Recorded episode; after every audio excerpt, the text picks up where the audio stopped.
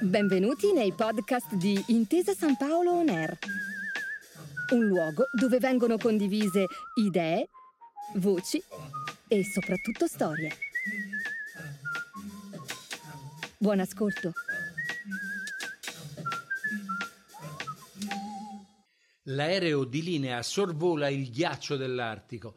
È il solo modo per arrivare a Barrow, Utqiagvik, nella lingua del popolo Inuit. Il popolo Inuit mi perdonerà per la pronuncia. Volendo si potrebbe ricorrere alle slitte trainate dai cani per arrivare a Barrow, ma insomma, Utqiagvik è la città più a nord degli Stati Uniti d'America, nord-ovest dell'Alaska, più vicina a Tokyo che a Washington.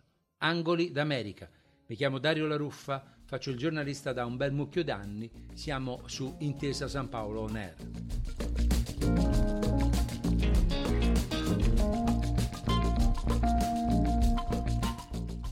I non nativi chiamano Utqiagvik Barrow in inglese, 12.000 abitanti, eh, praticamente tutti eschimesi, capoluogo del distretto del North Slope, la pista del nord. Tutto arriva qui in volo, via cargo, nella minuscola e affollatissima sala consegna bagagli. La tua valigia sbarca schiacciata fra gli enormi congelatori del cibo. Nel recuperarla soffri la concorrenza di nerboruti trasportatori locali. Non è un posto dove si capiti per caso, se ci vivi è per nascita o per scelta. L'interno della sede del comune sembra un museo e in effetti in parte lo è. Al piano terra, fra dipinti e trofei, resti di balene, armi da caccia e riproduzioni delle tende nelle quali si vive sul ghiaccio. L'Alaska è uno dei posti al mondo nei quali il riscaldamento globale lascia i segni più evidenti. Alcuni studiosi del clima stimano in 2 gradi centigradi l'aumento medio della temperatura in questo stato solo negli ultimi 50 anni.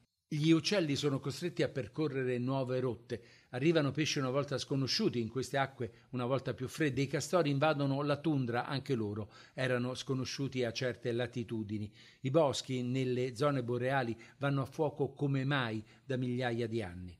Vladimir Romanowski è professore emerito all'Istituto Geofisico dell'Università dell'Alaska a Fairbanks.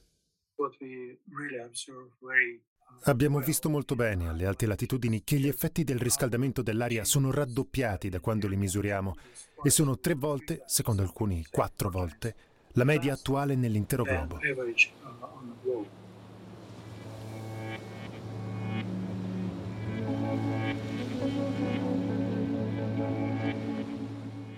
Harry Brower, una moglie e cinque figli, capitano di navi baleniere per sei anni e anche sindaco di Ukkiavik. Devi aspettare il sindaco Brauer sul permafrost, il ghiaccio perenne, se gli vuoi parlare in primavera o in autunno, quando migrano le balene ed è tempo di caccia. Uomo duro rivendica la capacità del popolo Inuit di adattarsi da sempre ai cambiamenti del clima, anche se gli inverni diventano meno freddi e le estati più tiepide. Io convivo tutti i giorni con il clima che cambia. Non mi spaventa. Adattarsi è il nostro modo di vita. Noi non possiamo coltivare la terra o allevare animali. Noi cacciamo balene, caribù, uccelli, pesci. Siamo resilienti e forti e sorretti dalla fede. Sorretti dalla fede e dai soldi delle compagnie petrolifere. Petrolio e gas sono il pilastro dell'economia dell'Alaska. Il governo restituisce sotto forma di trasferimenti parte dei diritti che pagano le compagnie per l'estrazione in terra e in mare, petrolio, risorsa e minaccia, dollari e inquinamento. Grande come Italia, Francia, Spagna e Gran Bretagna messi assieme, l'Alaska è il più grande Stato dei 50 dell'Unione, ma il quartultimo per popolazione, con i suoi 720.000 abitanti. Pochi e in media benestanti, occupano attorno alla decima posizione fra gli stati per reddito pro capite. La disoccupazione rimane in genere un po' superiore alla media nazionale, i sussidi aiutano a sostenere il reddito.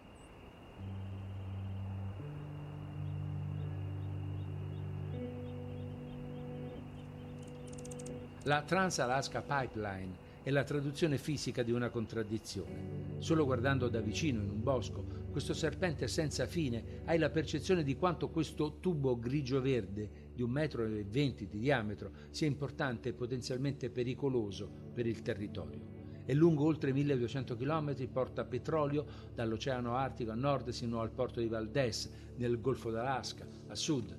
A volte corre sottoterra, a volte a cielo aperto. Attraverso 500 fiumi ha attraversato, sopravvivendone, centinaia di cause degli ambientalisti. Nel nord l'area del rifugio nazionale naturale è enorme, quasi mezzo milione di chilometri quadrati considerata sacra dai nativi e da sempre terreno di ambizione delle compagnie petrolifere e di battaglia politica fra repubblicani e democratici. I primi vogliono sfruttarla, i secondi temono per l'ambiente. Già dalla fine degli anni 90 la presidenza di Bill Clinton impone vincoli allo sfruttamento, poi un'altalena di stop and go fra Bush, Obama, Trump, Biden premuto da settori moderati interni al suo partito democratico, decisivi per gli equilibri in Parlamento, Biden è costretto nell'estate 2022 ad aprire all'esplorazione per petrolio e gas proprio nel distretto del North Slope.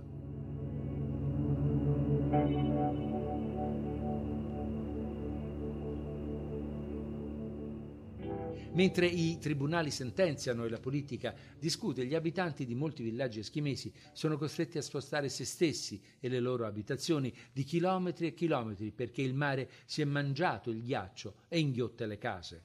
Il geofisico Romanowski è convinto che se si fosse investito in prevenzione anni fa, oggi il governo non sarebbe costretto a spendere tanti soldi per la gestione delle emergenze. È un sapere nazionale consolidato e profondo come vivere e sopravvivere in un ambiente così duro. Ma spesso questo sapere non funziona più, perché nuove condizioni impongono nuove sfide che la gente non ha mai dovuto affrontare in passato. Questo è il vero grande problema per le comunità native hanno bisogno di aiuto da fuori perché non hanno risorse a sufficienza. A Utkiavik, sacchi di sabbia ricordano che onde cattive potrebbero arrivare di momento in momento. Le case poggiano su palafitte perché il ghiaccio è instabile, anche qui sono a rischio. Non è un posto facile. La vacanza estiva in una tenda spersa nei ghiacci. Si vive in città con un solo bar-ristorante a disposizione per 5.000 abitanti. Già prima dell'esplodere dell'inflazione tutto era carissimo, è la terra del petrolio, ma non delle raffinerie. La benzina costa il doppio, un detersivo 40 dollari e 30 dollari una confezione di carta igienica. È però un luogo fondamentale per studiare quello che sta accadendo all'ambiente.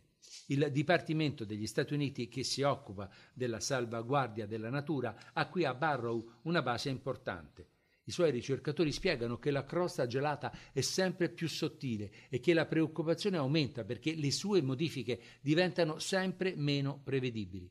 Il ghiaccio marino si scioglie prima l'estate e si raffredda più tardi in autunno. Più mare aperto, più venti, onde più grandi. Robert Sarren è un biologo marino. Lo scioglimento dei ghiacci ha impatti diversi, ad esempio sugli animali.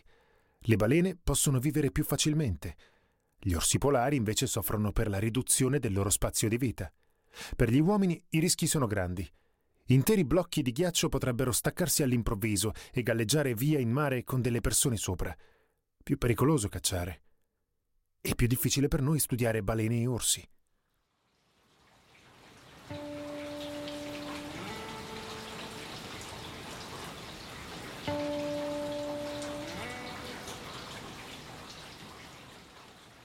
La statua di una balena accoglie in porto chi arriva a Juneau, capitale dello stato dell'Alaska, anche se la città più nota, importante e grande è Anchorage. Juneau è probabilmente l'unica capitale al mondo che non si può raggiungere in macchina lungo una strada e neanche in treno, ma soltanto via aereo o via nave. Gli abitanti di Juneau considerano questo semi-isolamento un punto d'onore, si vantano, la nostra capitale è in un contesto troppo bello, non si guida qui. Un certo isolamento è nel DNA da queste parti. L'enorme Alaska, Alaska in lingua indigena significa grande paese, non confina con alcun altro stato della sua nazione. È circondata dal Canada e dal mare. Nella seconda metà dell'Ottocento gli americani la comperarono dai russi, 7 milioni di dollari di allora. Chiesette cristiane di rito ortodosso riportano qua e là la memoria di quei tempi. La maggior parte delle persone che vive in Alaska è nata altrove e poi si è trasferita qui. Nutre un senso di lealtà verso il resto del paese, ma le piace anche pensare di essere in qualche modo unica e differente. Dermot Cole, giornalista di Reporting from Alaska. Nove persone su dieci qui direbbero che questo è il migliore stato degli Stati Uniti d'America. E molte credono che l'Alaska sia il posto migliore al mondo. Quando esci dai paesini e dalle città e vivi foreste e ghiacciai, montagne e fiumi, vivi il vero spirito dell'Alaska per la maggior parte di noi. La vita scorre tranquilla a Juno. Nella terra del gelo la gente è golosa di gelati, come in nessun altro posto degli Stati Uniti. L'alcolismo può essere un problema, ma non certo come nelle sperdute regioni del centro-nord.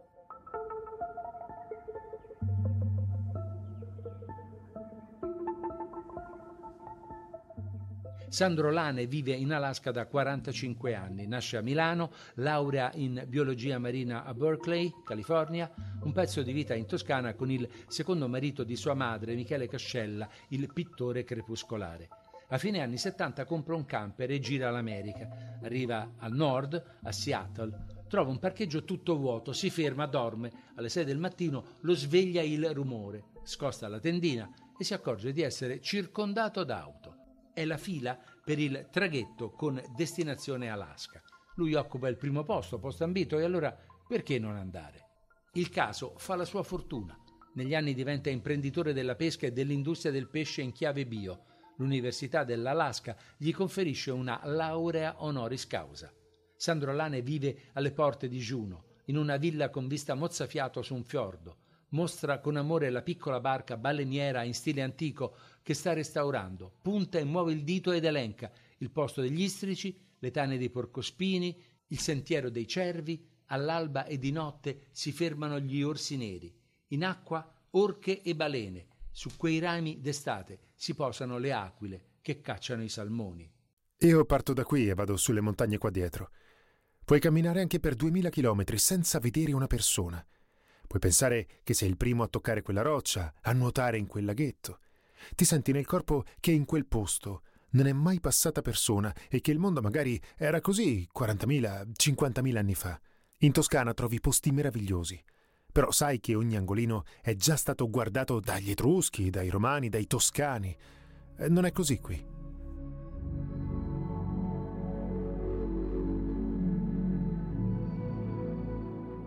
La zona di Fairbanks, centro dell'Alaska, in due giorni su tre propone il fantastico spettacolo dell'aurora boreale. Propone freddo da record, punte da 66 gradi sotto lo zero e propone anche una storia italiana. Quest'area fu quella della Gold Rush, la corsa all'oro, dagli ultimissimi anni dell'Ottocento, dopo quella del Nome in Nord Alaska e del Klondike in Canada. Nel 1902 l'italiano Felice Pedroni, emigrato dalla provincia di Modena, scoprì per primo l'oro a Fairbanks, giacimenti ricchissimi anche sulle spiagge di sabbia dei fiumi. Una lapide lo ricorda davanti a una collina. Fu fortunatissimo e poi sventuratissimo, a cominciare dal fatto che tutti lo chiamavano Felix Pedro e non Felice Pedroni. Il rischio era nel destino dei cercatori di allora. La corsa all'oro è oggetto da museo oggi. Le guide raccontano le vite dei tanti che ci hanno provato in condizioni difficilissime e dei pochi che ce l'hanno fatta. I sistemi di estrazione non erano efficienti e il metallo giallo alla fin fine non veniva pagato poi così tanto. Speranze grandi e delusioni terribili, tempi eroici. I parchi dei pionieri mostrano quel che fu usato a quei tempi e poi, finiti i soldi, fu abbandonato. Le attrezzature per scongelare il suolo e preparare la strada alla draga per l'estrazione dell'oro, i giganti idraulici che servivano a eliminare il fango prima di arrivare allo strato di ghiaia e alla roccia, le caldaie, le macchine a vapore, i trapani da profondità.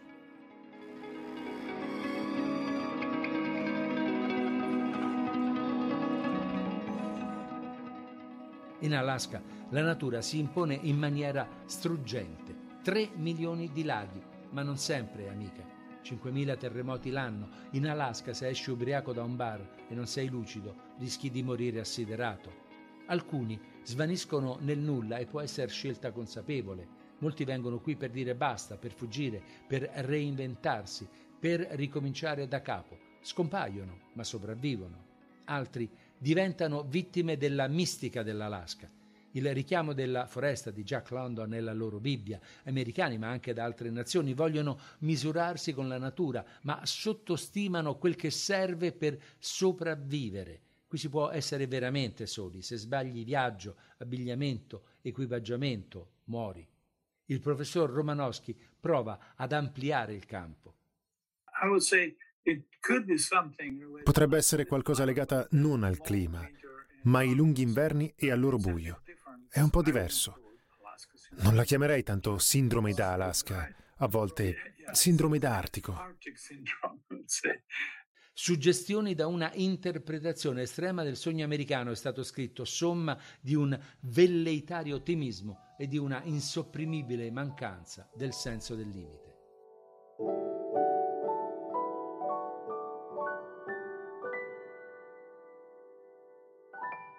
Le strade di ghiaccio conducono a una storia per noi italiani affascinante, protagoniste delle perline di vetro, color turchese, gli archeologi Mike Huntz e Robert Mills le hanno scovate sotto la tundra, nel centro dell'Alaska.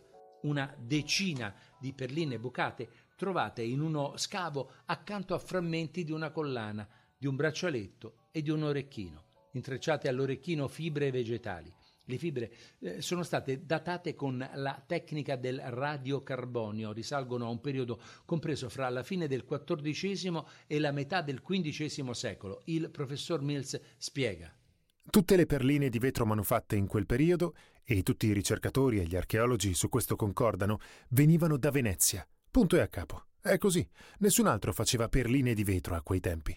Perline veneziane, giunte dopo aver viaggiato per 17.000 chilometri, prima in Cina, lungo la via della seta, su un carro a cavalli, poi in Siberia, poi ancora trasportate su un kayak attraverso lo stretto di Bering e infine vendute in Alaska da un mercante Inuit. Decenni prima del viaggio di Colombo, quelle perline sono i primi oggetti europei arrivati nel Nuovo Mondo a ovest delle montagne rocciose via terra. Grazie agli eschimesi, insomma, da un mare di anni ci siamo anche noi italiani, in qualche modo, lassù, nelle terre dei ghiacci. Grazie per aver ascoltato i podcast di Intesa San Paolo On Air. Al prossimo episodio.